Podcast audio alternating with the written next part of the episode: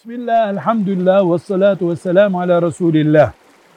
Bir fıkıh, bir fetva konusu olarak mümin kardeşlerimizin tereddütlerine cevap olarak bir kural öğreteceğiz. Fukahanın, alimlerin, hoca efendilerin, müftülerin kimse farklı görüşler belirtmesi durumunda talak ve nikahın devamıyla ilgili olarak yani meselemiz ne? Ortada bir talak gerçekleşti mi gerçekleşmedi mi? Bir müftüye bir hocaya soruyoruz evet diyor. Bir hocaya soruyoruz hayır diyor. Bir hocaya soruyoruz şüphem var diyor. Böyle bir tereddütte ne yapalım? Hangi tarafı tercih edelim? Yuvanın sürekliliğini gibi yoksa fetvanın bir çeşidini mi? Çok önemli bir fıkıh kuralı var. Onu hatırlatmak için bu ayrıntıya girdik. O da şudur.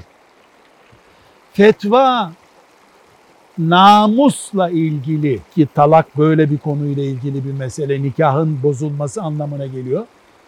Haram diyen görüş her zaman tercih edilir. Çünkü eğer haramsa da biz buna rağmen helaldir diye devam ettirdiysek maazallah çirkin bir günahı devam ettiriyoruz demektir. Ama helaldi de biz haram korkusuyla bıraktıysak iki Müslüman ağlayacak, aile dağılacak, bari namusumuza leke gelmeyecek. Çocuklarımız siz zamanında yanlış bir yolla devam ettirdiniz bunu demeyecekler. Dolayısıyla kural şudur.